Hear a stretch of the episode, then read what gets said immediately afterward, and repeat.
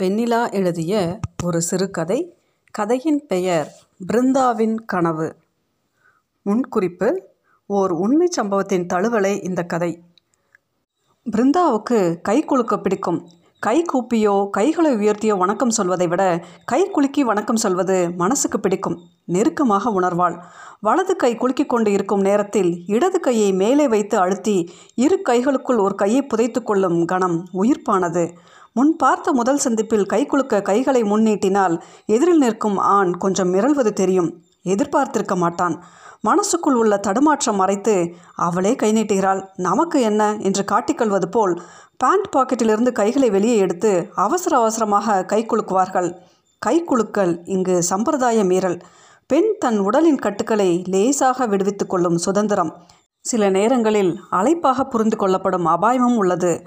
பொது சபைகளில் நண்பர்களுடன் கை குலுக்கும் பெண்தான் கவனத்தின் மையம். எல்லோரும் அவரவர் நண்பர்களுடன் பேசிக்கொண்டு இருப்பது போல் பாவனை இருக்கும். அவர்களின் ரகசிய கண்கள் அந்த பெண்ணை ஊடுருவபடியே தான் இருக்கும். கை குழுக்களுடன் பற்கள் வெளியே தெரிகிற மாதிரி கொஞ்சம் சத்தமும் வெளிக்கேட்கிற மாதிரி சிரித்துக்கொண்டு லேசாக நண்பனின் கையை தட்டிக்கொண்டு பேசுகிற பெண் என்றால் சபை எப்போது களையும் என்று பார்த்து கொண்டே இருப்பார்கள். என்ன பாஸ்? என்ன மச்சி? என்ன மாப்பிள? என்ன தலை? என்று அவரவர்களின் தகுதிக்கு ஏற்ப அழைத்து கைவசம் ஒரு ரெடி பீஸ் வச்சிருக்க போல என்று பொறாமை கலந்த வாழ்த்துக்கள் போன்ற ஏக்கத்தை தெரிவிப்பார்கள். அக்கா தங்கச்சி கூட பறக்கலையா என்று திட்டு வாங்கக்கூடாது என்ற வைராக்கியத்தோடு வளர்க்கப்பட்ட சில அப்ராணி ஆண்கள் இயல்பான இந்த கைக்குலுக்கு பயந்து விடுவார்கள். ஈரத்துணியை பிடித்து கைக்குலுக்குவது போல் அவர்கள் கைகள் வேர்த்து இருக்கும். கை குலுக்கி முடித்த பிறகு தீவிரவாத செயலை செய்த மாதிரி இரு கைகளையும் பேண்ட் பாக்கெட்டுக்குள் விட்டு நடுக்கத்தை குறைத்து கொள்வார்கள்.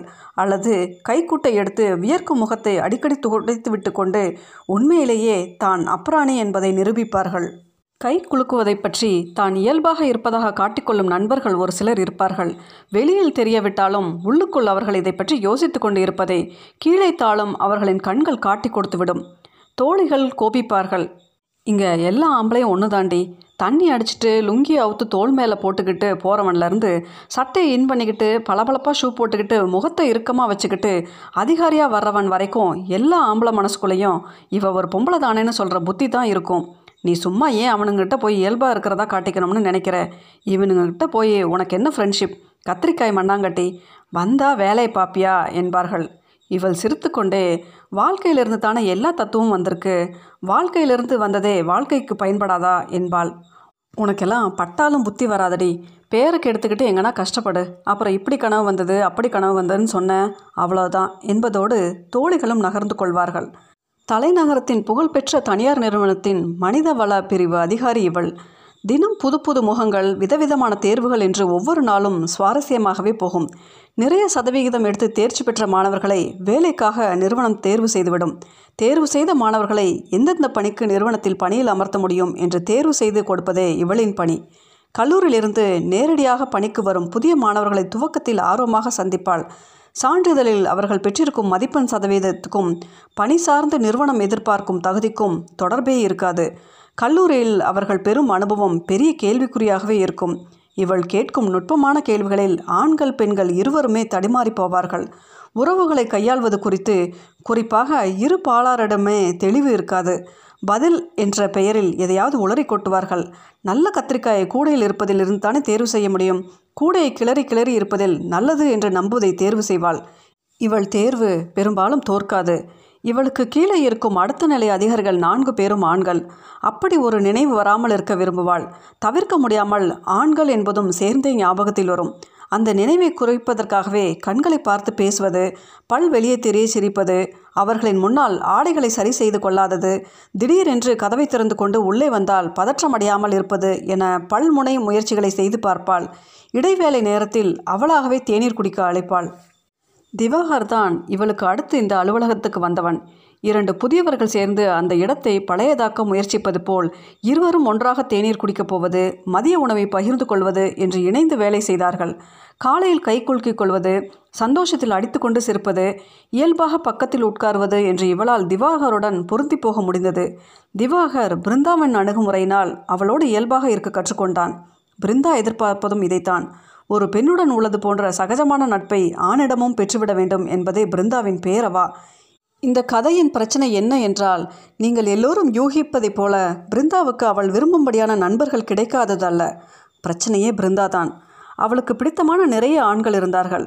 பிடித்தமான என்பதில் யோக்கியமான என்ற தகுதியை உள்ளடக்கியது இல்லை. இன்று பல பேர் அந்த தகுதியை பெரிதாக எடுத்துக்கொள்வதும் கிடையாது. பிருந்தா தன் அறிவு படிப்பு திறமை எல்லாம் பயன்படுத்தி பழகும் நண்பர்கள் வட்டத்தை இயல்பாக்கி வைத்திருப்பாள். எல்லோருக்கும் சம மதிப்பு சம இடம். தராசை சரியாக வைத்திருந்தால் தராசின் முள்ளே ஊசிதானே? மெல்லிய காற்றோ மயிலிறகின் கூடுதல் எடையோ? தராசின் ஒரு தட்டை உயர செல்வது போல சில சம்பவங்கள் நடந்துவிடும். பிருந்தாவின் வலிந்து கற்பித்து கொள்ளப்பட்ட நட்பு பிம்பம் அன்றைய கனவில் சிதறும். திவாகர் தான் அப்படி ஒரு துர்க்கனவால் சிதைக்கப்பட்ட முதல் பிம்பம். அலுவலக வேலையாக இவளும் திவாகரும் கோவைக்கு பயணமானார்கள். காரில் நீண்ட பயணத்தின் உற்சாகம் இருவரிடமும். சொந்த விஷயங்கள் கல்லூரி நாட்கள் முதல் காதல் அனுபவம் மனசுக்கு பிடித்த முதல் ஆள் என்று பயணம் ஏற்படுத்தி கொடுத்த தனிமை இதத்தில் மனசின் பக்கங்களை புரட்டி பேசினார்கள். இருவருக்குமே பிடித்திருந்தது. அதிகமாக வலிந்து தன்னை நல்லவனாக காட்டிக்கொள்ளாத அவனின் வெளிப்படைத்தன்மையை ரசித்தாள். நிறைய முறை கை கால்கள் தொட்டு கொண்டன நீண்ட நேரம் தொங்கவிட்டபடி வரும் காலை சரி செய்து கொள்ள மடித்து உட்கார்ந்தபோது அவள் முட்டிக்கால் அவன் கால் மேல் இடித்தது. எதுவும் உறுத்தவில்லை. அல்லது உறுத்தாத மாதிரி நடந்து கொண்டார்கள். போன வேலை ஒரு நாள் முன்னதாகவே முடிந்து போனது. தங்களின் கூட்டு வேலையை எளிமையாக்கிய மகிழ்ச்சியில் அன்று மாலையே ஊர் திரும்பினார்கள். ஃபுட் பாய்சனோ என்னவோ புறப்பட்ட கொஞ்ச நேரத்தில் இவளுக்கு தலைவலியும் வாந்தியும் ஆரம்பித்தது. கிளம்பி போன பயணத்துக்கு நேர்மாறாக இருந்தது திரும்பும் பயணம். சோர்ந்து போனாள். வழியில் வண்டியை நிறுத்தி மாத்திரையும் தேநீரும் வாங்கி கொடுத்தான் திவாகர். ஜுரம் அடிக்கிறதா? என்று அவ்வப்போது நெற்றில் கை வைத்து பார்த்தான். உடம்பு முடியாத நேரத்தில் அன்பான ஒரு ஆள் பக்கத்தில் இருப்பது பெரிய தெம்புதானே? கவலையுடன் இவளை வீட்டில் விட்டு சென்றான். நன்றாக தூங்கும்படியும் மறுநாள் அலுவலகத்துக்கு விடுப்பு எடுத்துக்கொள்ளும்படியும் சொல்லிவிட்டு சென்றான். உடம்பு முடியாமல் இருந்தாலும் ஒரு நிறைவும் மகிழ்ச்சியும் இருந்தது. நள்ளிரவில் அலறி அடித்து எழுந்தாள்.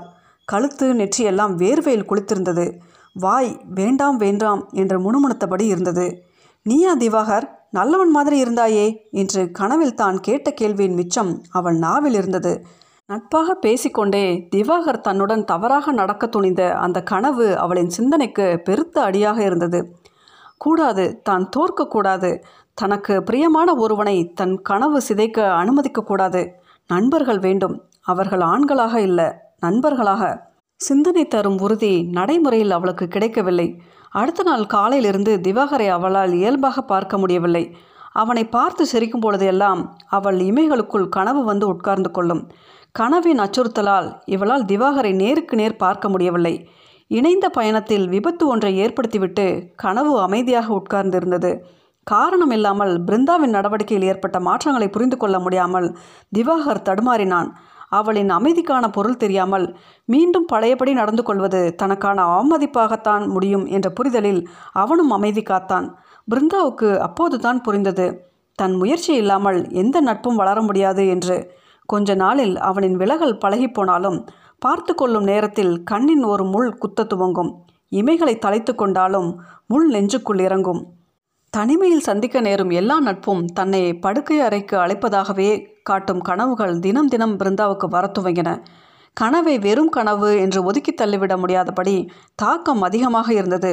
யாரை பார்த்தாலும் பயம். கொஞ்சம் கூடுதலாக சிரித்து பேசிவிட்டால் அன்று கனவு வந்துவிடக்கூடாதே என்பதற்காக தூக்கத்தை விரட்டியபடியே விழித்திருப்பாள். தினம் பத்து இருபது ஆண்களுடன் அலுவல் ரீதியாக பேசி பழக வேண்டிய கட்டாயம் இருந்த இவளுடைய பணியில் இவளுடைய கனவு பெரும் சித்திரவதையாக இருந்தது. சிரித்த முகமாக இருந்தவளின் உதட்டு மதிப்புக்குள் புன்னகை ஒளிந்து கொண்டது. அமைதியான தூக்கம் இல்லாததால் கண்கள் கருவளைத்துக்குள் சிக்கின. முகம் சுருங்கி ஒடுக்கு விழுந்தது. வேலையில் கூர்மையும் சுறுசுறுப்பும் குறைந்தது.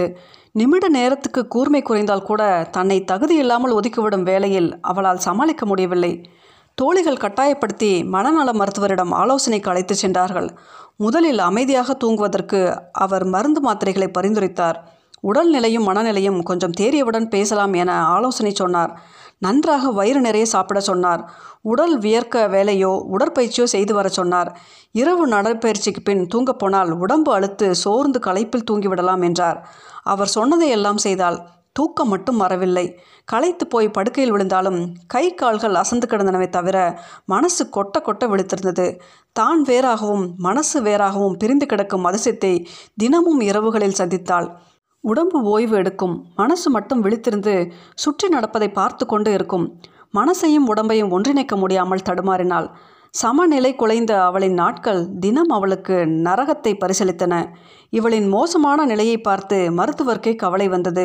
இவ்வளவு ஆழமாக ஒரு சிறு விஷயம் பாதிப்பதற்கான காரணத்தை இவளிடம் இருந்து கண்டறிய அவர் பெரும் முயற்சிகள் எடுத்துக்கொண்டார் தினம் மருத்துவருடன் பல மணி நேரங்கள் உட்கார்ந்த இவள் மெல்ல தன்னுடைய இளம்பருவ சம்பவங்களை நினைவு கூர்ந்தாள். ஆண் பெண் நட்பு இவளுடைய அறிவு நிலையின் விருப்பமாக இருப்பதையும் ஆண் பெண் உறவின் வன்முறை அவள் ஆள் மனசின் அனுபவமாக இருப்பதையும் மருத்துவர் கண்டறிந்தார்.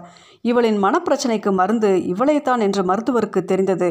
நண்பர்களை கையாள்வதை பற்றி அவள்தான் தீர்மானிக்க வேண்டும் என்று ஆலோசனை கூறினார். இரவு தூக்கத்தில்தான் கனவு நிறையும். பகலில் தூங்கி ஓய்வு எடுக்கலாம் என்று அலுவலகத்துக்கு பதினஞ்சு நாட்களுக்கு தொடர் விடுப்பு எடுத்தாள்.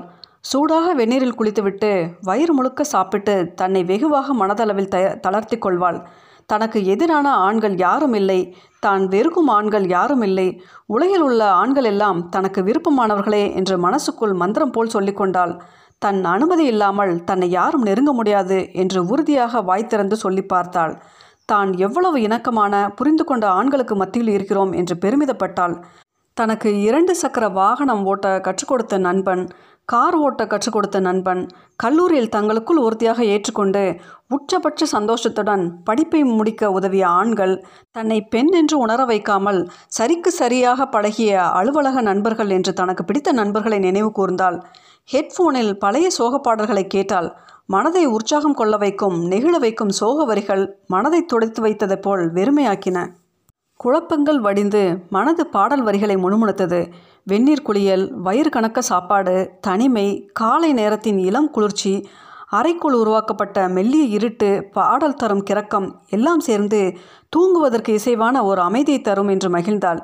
ஏசியை கூட்டி வைத்துவிட்டு பாட்டு கேட்டுக்கொண்டு போர்வைக்குள் சுருண்டாள். மூளைக்குள் இருந்த மணங்குத்தி பறவைகள் எங்காவது பறந்து போய்விட்டால் பரவாயில்லை என்பது போல் கூண்டுகளை அகலத் திறந்து வைத்தாள். சிந்தனைகளை தொலைக்க வேண்டும் என்ற சிந்தனையிலே தூங்கிப் போனாள். பல நாட்கள் தூங்க முடியாத அசதியை அந்த காலை பொழுது நீக்கி கொண்டு இருந்தது. கனவுக்கு பகல் என்ன இரவு என்ன? விழிகள் ஓய்ந்தால் போதாதா? இடம் பிடித்து கொள்ள பிருந்தாவை துரத்த ஆரம்பித்தது பெருங்கனவு. தலையை வருடின விரல்கள். உனக்குள் இவ்வளவு சோகமா பெண்ணே என்ற கனிவான குரல் கழுத்து அருகில் கேட்டது. துவண்டு கிடந்த பாதங்களை தன் மடியின் மீது தூக்கி வைத்துக்கொண்டு மெல்ல அழுத்தின. ஒவ்வொரு கால் விரலையும் வலிக்காமல் சொடக்கெடுத்தன. ஏன் இப்படி மெலிந்து எலும்பாக துரித்து கொண்டு இருக்கின்றன விரல்கள் என்று ஆதங்க வார்த்தைகள் விரல்களுக்கு அடியில் புதைந்தன. ஆலய மணியின் ஓசையை நான் கேட்டேன் பாடல் காதுக்குள் கேட்டது. பி. சுசீலாவின் குரலில் ஒன்றினால் மெல்ல ஒரு கை உடலை அணைத்தது. இவ்வளவு நேரம் இருந்த மென்மையில் இறுக்கம் கூடியிருந்தது. தன் உடம்பை ஒரு கை வாகாக பிடித்துக்கொள்ள மற்றொரு கை ஆடையை விளக்க துவங்கியது. உடம்பு ஒடுங்கியது. ஆடையை விளக்கும் கையை கூர்ந்து பார்த்தாள். தனக்கு பழக்கமான கை போலவே இருந்தது. பார்வையை கூர்மையாக்கி இன்னும் நெருங்கி பார்த்தாள். இந்த கையை தெரியுமே? இந்த கை இந்த கை நினைவின் ஆழத்தில் பாதாள சங்கிலி வேகமாக துளாவியது. அடையாளத்தை தொட்டுவிட்ட கணத்தில் நெற்றி பொட்டு தெறிக்க அவள் வாய் விட்டு அலறினாள். அப்பா!